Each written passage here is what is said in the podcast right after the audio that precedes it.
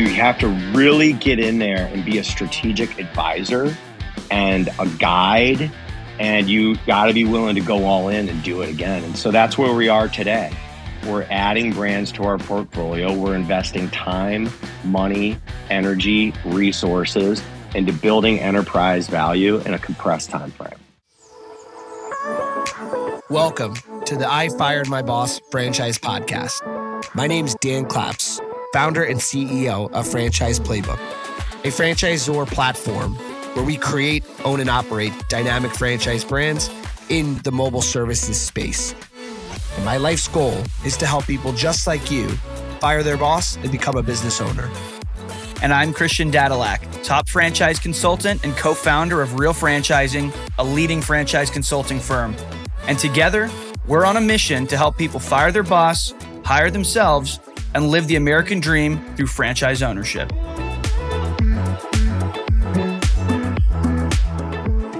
Hello, and welcome to another episode of the I Fired My Boss podcast with Dan Claps and Christian Dadulak. Got a special guest today, the man, the myth, the legend, Jeff Herr, who before he jumps in has become a personal friend to me over the past little over a year. We've been chit-chatting back and forth, and we really share a lot of similar thoughts on franchising, and I'm really fortunate to have become friends and get to know Jeff, who is someone that as you get to know, you learn more and more about every month. Jeff started the most successful and maybe the first franchise sales organization called St. Gregory Group. He really, in a lot of ways, spearheaded the type of acquisition strategy that actually we use at Franchise Playbook with Voda, with what he originally did with a great brand called Cycle Bars, and has really been the grandfather, not that he's old, but the grandfather to a lot of franchising, developments. And people kind of, I've learned, taking what he's done and grown from it and expanded upon it, but just someone that is innovative and disruptive as an entrepreneur. So really excited to introduce Jeff Herr. How you doing, Jeff? What's up, boys? Love being on here. As the grandfather in the room. I realized as I said that, I know it's just your 50th, but you look 38. I appreciate that. Yeah, I just turned 50 in August. I'm still getting used to it. I guess you could have been the father. Yes. That might be a little bit better. It's all good, man. The Godfather. So it's good to be here with you boys. Godfather. Yeah, Godfather's probably a little bit better. Yeah, I like that. That sounds nice and intimidating too. Yeah. No, man, it's awesome. Yeah, man. Should we get it? Hey, I appreciate it. No, yeah, it's been really good watching your journey with Voda. Obviously we even met before you even decided to kind of even jump into that category. And I think it's really amazing what you've been able to do over the last, what has it been, a year? Is it the 1 year anniversary yet? A little bit over maybe? I don't even know. Yeah, we just hit the 1 year anniversary. I mean, that's incredible, man. That's what it's about, right? It's all about the journey. It's really trying to enjoy each day in this world. We've all gotten into franchising in different ways. I think that everybody that I've ever talked to that is in the franchising world, everybody found their way into it, almost like you kind of back your way into it. And once you get in it, you never leave. Like I can't really recall maybe one or two people tops that have exited the entire franchising industry. And I'm happy to kind of share what my journey's been like, but I went through a process of exiting multiple times and thought, hey, I might just retire. But then I was like, okay, I'm 48 years old, the first exit that I had, I was 45 years old. So it's like too young, man. And once again, it's just awesome. Going to conferences and being around friends that have had for a year or 5 years or 10 years or 15 years, some of which are like quasi competitors to what I do, right? And the fact that you can have friends that are your competitors, that's just awesome. That's that's really what it's really all about for me. But yeah, I got into franchising in 2004 or five. Yeah, 4 or 5. But I got in as a what they call as an area representative now. Back then it was an area developer, but now area developer just means multi-unit franchisee. But it was in the income tax space, kind of like a H&R Block competitor. And it's interesting too, because one of the partners of my firm now was in a competing income tax franchise brand as an area representative as well. And it's kind of interesting how we've all kind of come full circle in the last almost 20 years. But what was really interesting was I knew a couple guys that were franchisees in this system, and I live in Cincinnati, Ohio, and this system actually started in Cincinnati. And so I had a couple buddies that were franchisees, and they really liked it. I mean, they had other gigs. That was kind of the neat thing about the income tax business, was now they call it like a side hustle, but it was kind of a side hustle business because you're really open 4 months a year, and 80% of your business you would do in 30 days a year. And there was some stuff to do in the off season, but for the most part, if you were a franchisee, you could open these pretty quickly because, I mean, you didn't need a lot of space. It wasn't a challenging build out. And you weren't going to really get rich with owning one of these, but because it was so low cost, the majority of the franchisees in this system had 3, 4, 5 of these. And yeah, when you look at it on an annual basis, maybe a store could make, say, $50,000. But when you kind of truncate that down to like 80% of that money you're making in like 30 days, and 99% of it you're making in 4 months, and you could have 3 or 4 of those, and you could still have your career. And so, like, you know, it just kind of made sense. And so I had talked to the franchisor when my buddies were doing this, but I had a lot of other businesses going on, not in the franchise space, and kind of just owning a tax store, just that did not seem that interesting to me. But what happened was the franchisor went to a multi-unit conference. And this was like, 18, 19, 20 years ago. And that's where he learned about area development, which is now like area representation, the idea of kind of sub-franchising your brand. I mean, that's how Subway grew. That's how Orange Theory grew. That's how Massage Envy grew. That was a pretty popular model back then. And so what he did is he came back to the most successful franchisees that he had in the system and said, hey, look, in addition to being a franchisee, would you have interest in being an area representative? And so a couple of my buddies came to me and said, hey man, this seems pretty interesting. We're already in the system. We're having some success. Now they're kind of opening up the opportunity where you could like buy a state instead of a territory and you could sub-franchise. So me and these two knuckleheads, we go and meet with this franchisor, and he just, you know, he starts rolling out the maps, you know, and as a dude, you start seeing these maps and you see what's available and your appetite's just like, I want it all, you know? And so we, over a couple of months, we ended up signing for way too much. We ended up collectively, man, I think we were in the three of us. So the three of us did 3 separate deals, okay? But we were good friends. So we had our own contracts. But what we decided to do was we said, hey, let's share office space and let's get one admin and let's share best practices. So we each had our own business, but we could kind of like whiteboard out some stuff. And we could add, you know, we could share one admin person versus each of us having our own, right? And we got to hang out together, which was kind of cool. And, you know, I had Orlando and Tampa. I had half of Chicago. I had Detroit. That's where I kind of grew up.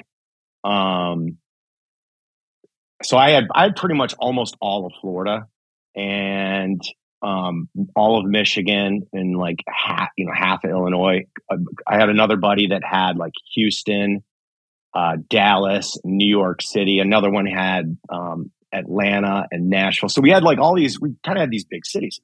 So we go through the process of like inking this deal. And right after we ink the deal, we go to the franchisor and we're like, okay, we're ready to go. We're your area developers. We're your area representatives. Like, where's the leads? Because the first thing you got to do is you got to onboard new franchisees. And this guy was just like, I don't know where to find leads. Like, he had built his system. He had about 200 locations open at this point, and he had built that system through friends and family. He actually started it with because he was a pretty big player in the Cincinnati market before he started franchising it. He had like 31 locations himself. And so when he started franchising, he reached out to any single person that his company had done a tax return for that made over $100,000. So that was kind of how he built the thing. So now that we're area developers, we're like, what do you mean there's no leads? And so here's the other thing that's kind of a nuance about income tax franchising is every single store has to open on January 2nd or January 3rd. So if you're a normal business, as you guys onboard new franchisees, you take them through training and they open, right? And you can do that throughout the entire year.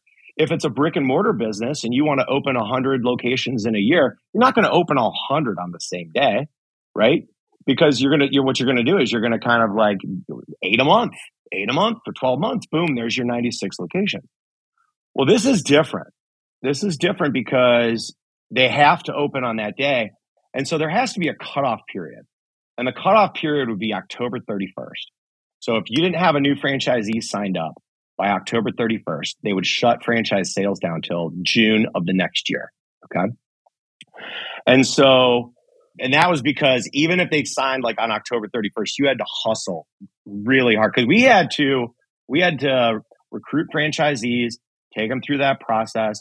Then we had to help them source a local broker to find real estate, a local contractor to build it out. We had to help them find their manager. We had to help them train. So our deal with the franchisor was we had to really do all the legwork on the front end. And then once the location opened during tax season, the franchisor did about 90% of the work. So they would take 90% of the support calls during the season, and we would just take 10% of the calls. So anyways, so we do this deal with this guy. It's in May. And we are like, where are the leads? There's no leads. And we have only until October to get through it. Now, keep in mind, the three of us collectively together signed up to do 500 stores in 5 years. That was our development schedule. Okay. No big deal. Which we did. No, well, there was no reference point, man. And I'm in my early 30s and I'm just ready to run like a deer, kind of like Dan, right? And so, and I was willing to do whatever it took. And so I prefer a buck. Young buck. You're a young buck. All right. So we started out with like portals, right? Like a franchise gator. Because the guy was just like, we don't have, I don't know where to find leads. And we're like, okay, the three of us collectively, we have to basically open up 100 stores in January.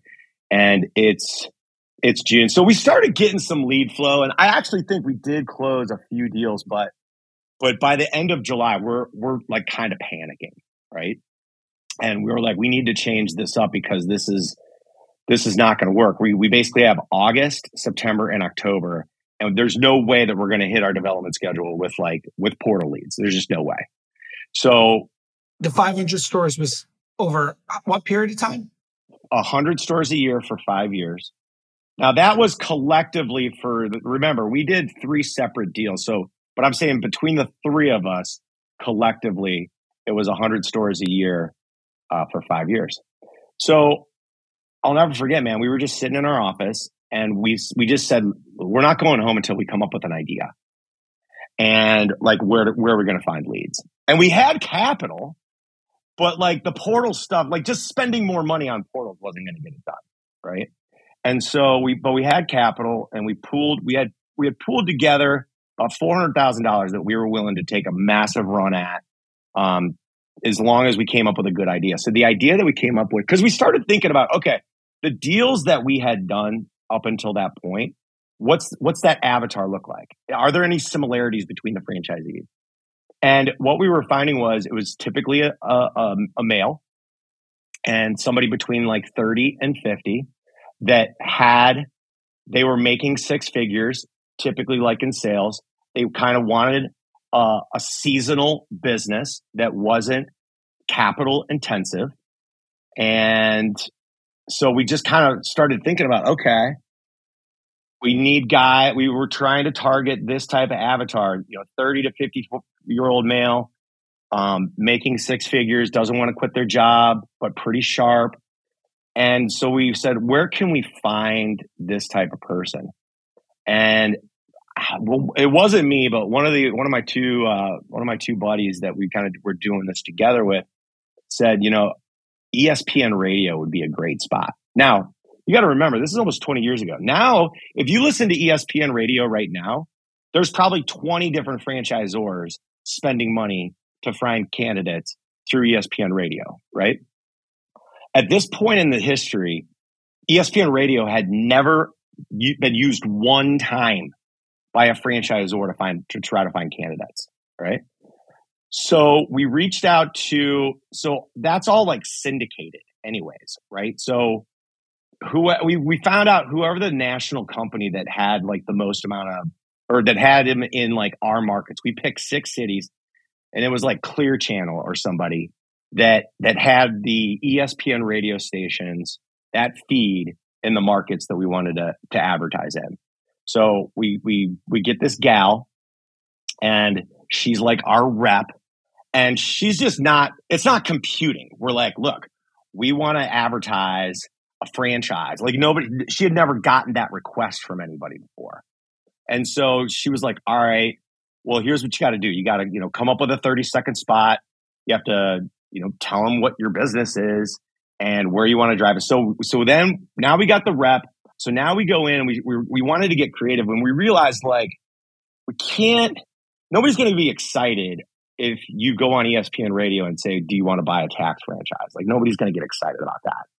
So what we did was, but it was a lifestyle business. It really was. For the franchisees that we had in the system, that we had recruited thus far, like it was a lifestyle business. That's what it is when it's seasonal, and you didn't have to quit your job. And so we really kind of talked about the lifestyle piece of the business and who the existing franchisees that had kind of come on board, like what was the common thread. And it was pretty cool, man. It was good. We created a website. It's called 1040zone.com. And as soon as you logged onto the website, it was a guy swinging a golf club, right? So we were trying to tie in this idea that you can own a business, but still have the lifestyle that you want. And so we go to this gal and we're like, this is our commercial. And she goes, where's the disclaimer? And we're like, what's a disclaimer? We didn't even know what that meant. She's like, have you even showed this to the franchisor? Like they have to sign off on this. We're like, oh my God. So we go to the franchisor and they come up with a 9-second disclaimer for a 30-second commercial. That's like 30% of the time, right? You can't talk about a lifestyle business franchise opportunity in 21 seconds. So we go back to the gal and we're like, okay, if we're going to make 60-second commercials, and now we're going to make it even longer, and we can really kind of dive in a little bit. And so we had this 60-second commercial, 9 seconds of which was the disclaimer, 51 seconds to kind of tell our story. We had the budget. We built this landing page / website that we were going to direct people from the commercial to go to this thing. We had set up FranConnect to handle if we got any leads going all automatically in, and we could start like a email campaign with. And we're just like, if we get any leads off this thing or whatever we get, like we're just going to start pounding the phones, right? And just start engaging with people. And so we go to her and we're like, okay, these are our six markets, and she puts together this plan over 30 days, right? But we're running out of time. We're like, we need to spend a lot of money in a short period of time to try to maximize frequency and get as much lead flow as we possibly can. And so what ended up happening was she came back and she goes, okay, here's a 2-week plan. And it was like, wow, man, we are really getting some serious frequency. So we ended up chopping it all the way down to 4 days. So we spent $400,000 in 4 days in 6 different markets.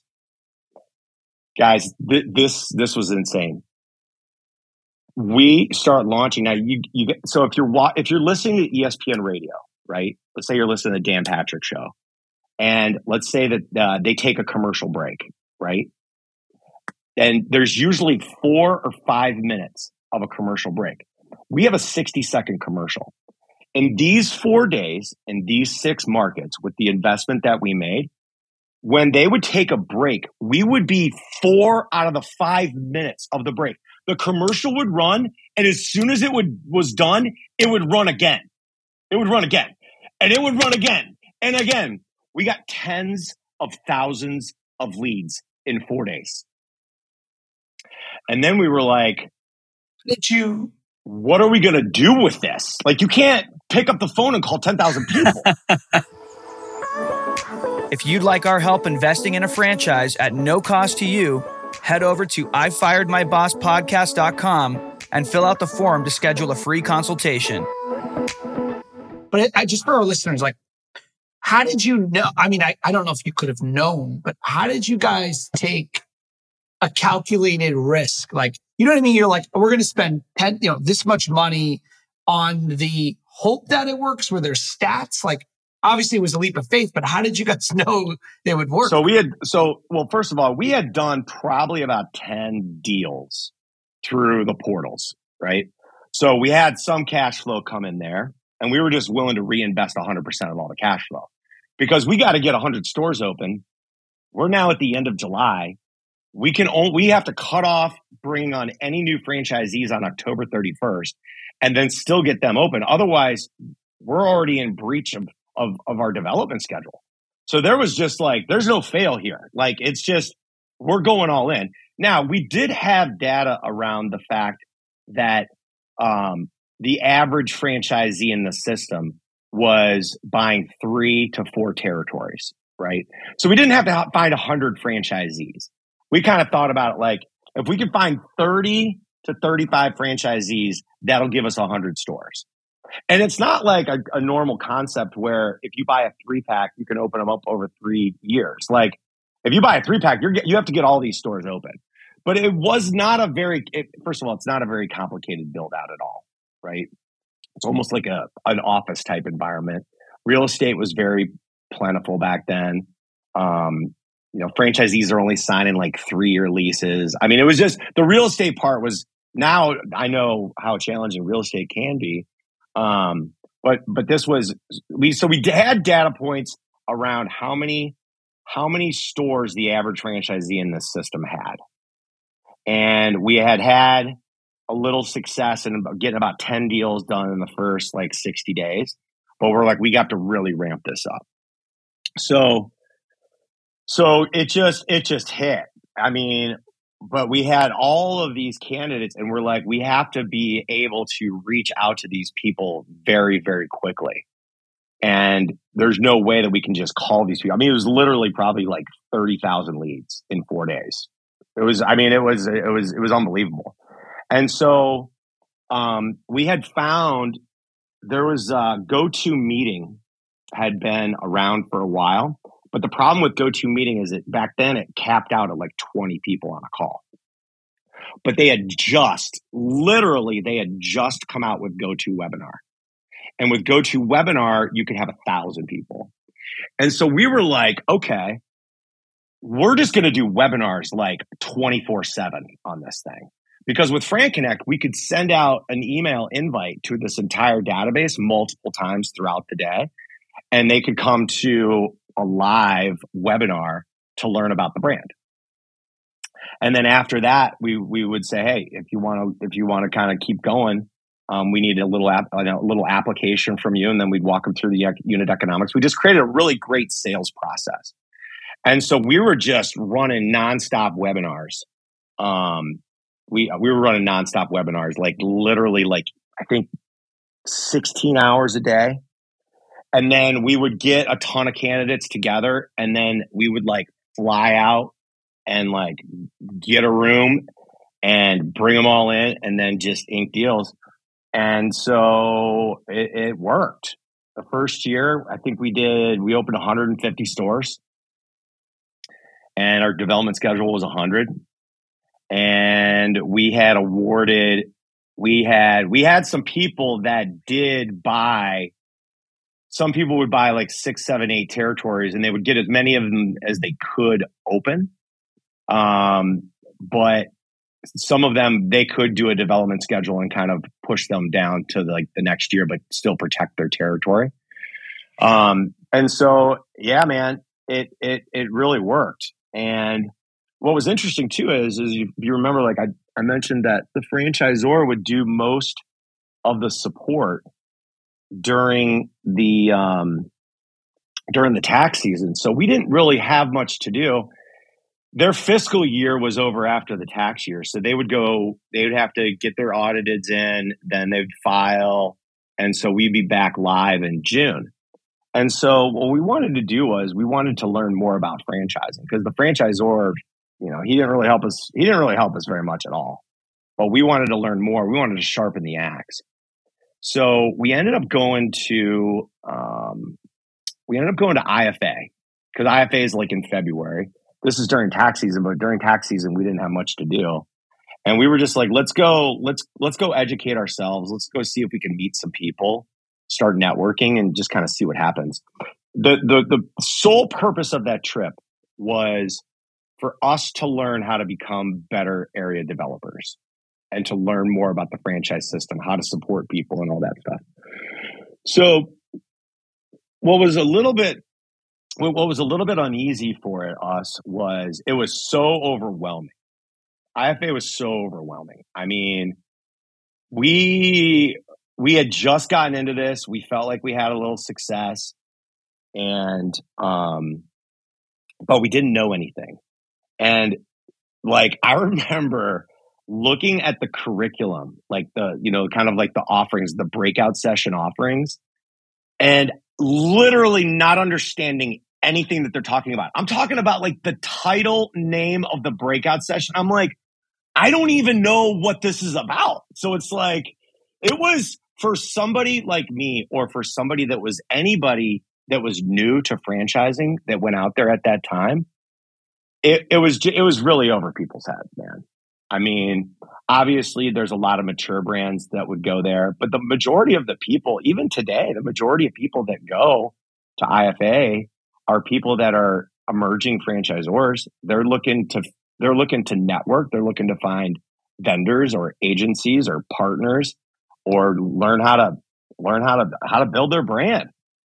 And so it was overwhelming, and but it was really, really interesting. We went to, when you're a first timer at IFA, you get to go to this like first timer mixer, like the night before the conference begins.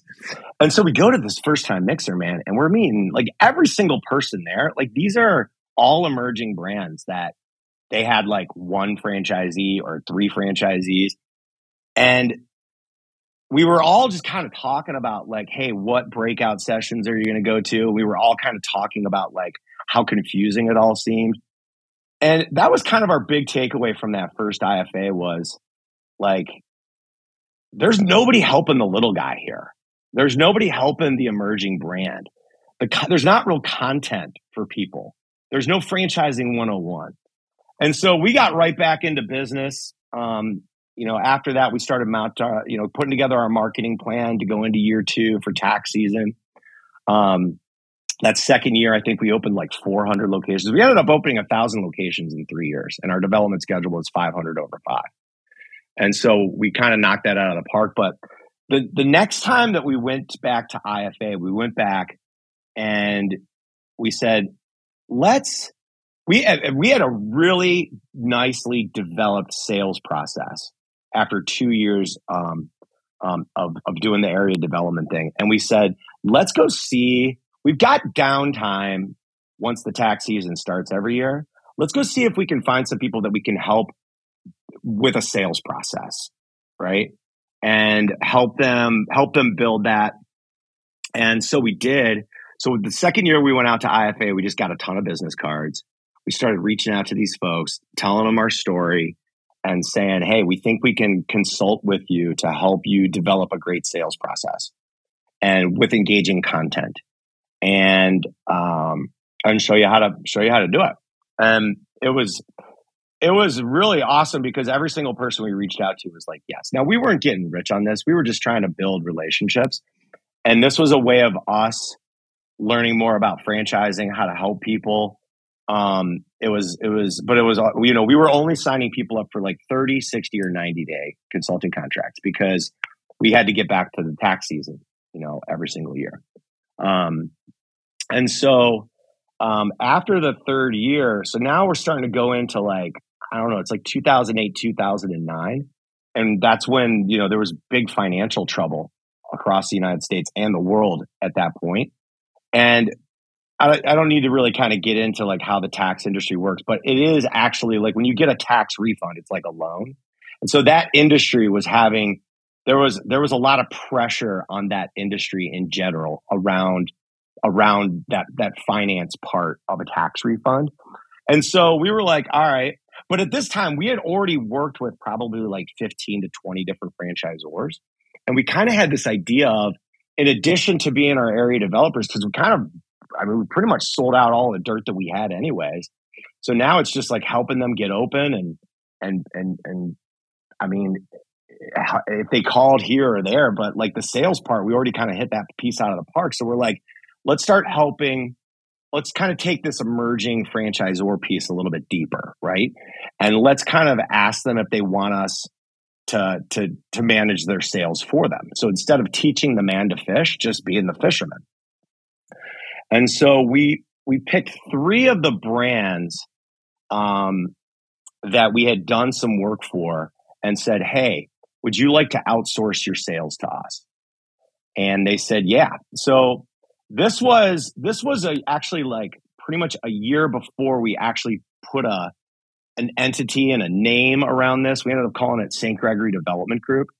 But before we even kind of came up with that name and really kind of had that business, we just started doing some outsourced sales for some of these emerging brands, and it just kind of took off. And so then we started St. Gregory, and everything just was clicking, and we started having a lot of success. But what ended up happening was, as we had success doing the outsourced sales function for these emerging brands, as they started to scale, they had additional needs above and beyond just sales. They needed to level up their website, right? So they needed web development. They couldn't. I remember, man, we had one brand. It was everything was moving so fast that the legal team that they had, we were doing addendums back then. We were doing addendums to franchise agreements back then, and it was taking their legal team 3 months to get an addendum back. So we just said, hey, we're going to open up a compliance department and we'll handle that, because we wanted to do things that would make you protect the sales process. So you're saying that people were almost ready to buy. There was some type of addendum, and then the law firm working for the franchisor that you were representing would hold it up. They would hold it up. Yeah. Because it was taking 3 months for them to do an addendum. That's crazy. But this was a brand where we were onboarding 15 franchisees a month, man. So, it was just they just got overwhelmed. So we just started, we started a legal department. We started a compliance department. We had marketing and branding and real estate and construction and web development and obviously sales. So organically, we're kind of fast forwarding the time frame here, right? We didn't build all that in a year. But by 2013, we had about 100 employees. We were working with, 10 brands by then. We were awarding 1,500 franchises a year. And we just kind of built naturally and organically, we kind of built the first full-blown franchise development company in the United States. And so then we said, hey, We've got everything in place here. Let's keep doing what we're doing, which was, you know, very client focused, right? These brands were our clients, right? And we could provide as many of these different service lines as they needed. But we said, okay, let's keep doing that. But in addition to that, if we've got this awesome engine, let's start developing our own brands. We'll be the franchisor as well. And so that's what we did. We had three of our own brands that we were franchising. We were the franchisor behind. Then we had, you know, we always had, at this point, probably had 12, 13 brands on just the franchise sales organization side, but also doing other services for them as well. And one of the brands that we had, had launched in 2014 that we were the franchisor of, it really just kind of took off. It took off pretty good, pretty fast. And we put out this. We waited until we had awarded 200 units, which we did in like 6 months from launch. And we wanted to wait and put out a big press release to make a big splash. Because there was some other non-franchise companies in this space that had kind of created a lot of opportunity for us to kind of slingshot this thing. So what ended up happening was we had this investment banker reach out to us in 2016 and said, "Hey, you know, I think that this brand." We launched it in 2014. By 2016, I think we had 100 locations open. We were opening 7-8 locations a month. It had a real nice trajectory, and we said, and this investment banker said, "Hey, man, there might be a real opportunity for you to run a process here on this brand and take it through an exit." And so that's what we did. We met with them, put everything together over about a 60 to 90 day period of time, and we took that brand to market. And so I started meeting with private equity companies pretty much nonstop for like the next 120 days. And what happened was as we started kind of, you know, we realized there were certain private equity companies that, you know, we really kind of felt like kind of saw our vision. We were going to be involved in the business afterwards. And so as they started to kind of come in and meet with me face to face, they would all say the same thing. They're like, how are you able to get to this point this quickly, right? And so we just kind of, I told them our story. I told them all the franchise companies that we had worked with. We had all these employees. We had built this awesome engine. So for us to develop our own brand, it just made sense. And so one after another, they all wanted this brand, but then they wanted the engine too, right? And so all of a sudden they're like, we want to buy everything. So between brands and service companies for franchisors, we had a total of 23 different companies. And every one of them was like, we want it all. We want the whole deal. We don't want just that brand. We want that brand and we want the whole kit and caboodle. And that was a pretty hardcore decision to make. But we decided to move forward with it because we felt like we had the right private equity company. This is a true blue chip private equity company globally. So Jeff, just to clarify, you had these brands, you had this monster brand that was the lead in, the anchor of what they wanted to acquire, right? But then they said, you know, not only has this brand grown quickly and will continue to do so because of the engine you built with St. Gregory, but future brands, I assume, could grow through that. So they wanted not only the brand, but the engine. That's right. So it's like they bought the brand and then they bought the engine to continue to grow that brand and future brands. Because that's what you went on to do, right? You went on to build many brands. That's exactly right. That was the thesis. They're like, wow, if you can do this with this one brand in 2 years, like, what happens if we give you an open checkbook? Let's go out and buy some brands, right? And let's plug them into the same engine. Let's rinse and repeat. And so we went through that process, and that was September of September of 2017. So we sold all 23 companies to a true like global powerhouse private equity company. And at that point we said, they had come to us and said, hey, let's start a fund. Let's start a fund and let's go buy some brands and let's go to town. And I looked at that opportunity and said, okay, this is different than some people sell their company and then they have to stay engaged on that company. But this, their pitch to me was, we're going to teach you private equity and we're going to teach you the process of investing in brands and building out a platform and real scale management. And I looked at that and I was like, that seems really interesting to me. And that was something that, like, once again, you can't just read a book on that, right? You need real mentors. But we put a ton of the capital that we had just made from selling all these businesses back into this fund. So we were the third largest investor into this fund, but we started this fund with $200 million.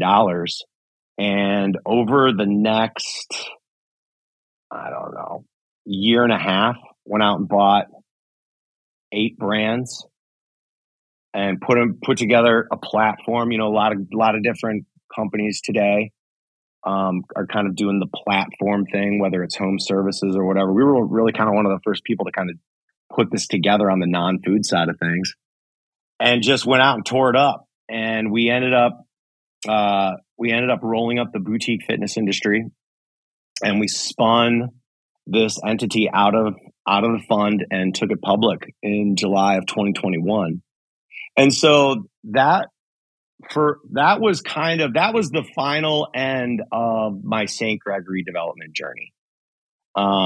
And I had learned how to be an area representative. I had learned how to build a full service franchise development company from scratch. Really the first one to do so. I had learned how to be a franchisor. Now I had learned, now I'd spent 2.5-3 years on the private equity side of things. And I just kind of felt like, man, like I think that there's a gap in the marketplace today, right? There are a lot of franchise sales organizations that are out there, right? And a lot of them are my good friends, and they do good work. But they are what they are. They are an FSO. They're a franchise sales organization, right? They are there to assist emerging brands in their growth, in the growth of their business. I mean, without a doubt. But they're not in it to necessarily like get in the trenches with the founders and help them operate a business. Now, I'm not saying they're not bad because they don't do that. That's just not their offering, right? They're a franchise sales organization. That's what they do. That's what they signed up to do. And they're going to probably be engaged with a brand for a couple of years. And then the brand will take a lot of that stuff in-house and they'll move on to the next brand. I mean, that's kind of the model. And that's a model that I kind of invented to some extent, right? And played a big role in. But the reality is that what you're really in, we want to all be brand builders, right? It's not about awarding franchises or selling territories. It's about building enterprise value. It is about building brand value. If you look at a mature company and you look at their balance sheet, you should see that like 30% of the company's value is intangible assets. That's the marks, right? That's what they call goodwill. It's the value of the brand itself. And that's awesome, right? And that's where, so I decided in late 2021 to open up a family office called Front Street Equity Partners. And I went to some really smart people that I know and asked them to partner with me on this, but to do something quite different. We want to invest time, money, and energy into building enterprise value. We know we know how to do it. We have the recipe to do it, and we want to be in the trenches with these brands. I mean, I could have easily started like another FSO, and it would have been a walk in the park, and could have gone out and done the same thing again. But what I realized with my time and learning from this blue chip private equity company was, man, it's all about building equity, building enterprise value. And you have to really get in there and be a strategic advisor and a guide, and you got to be willing to go all in and do it again. And so that's where we are today. We're adding brands to our portfolio. We're investing time, money, energy, resources into building enterprise value in a compressed time frame. And we're pretty excited because we feel like we're filling a gap that emerging brands need. They don't just need sales. There is a component of that. And so we do have a franchise development, what we call pillar, as part of our firm. But we also have other pillars as well. And it's really about we're long-term players with every brand that we invest with. This is about going through the journey together all the way through an exit. So I love it, man. That's my journey line, man. That's the last 18 years of my life in the world of franchising. But you know, over the last 18 years,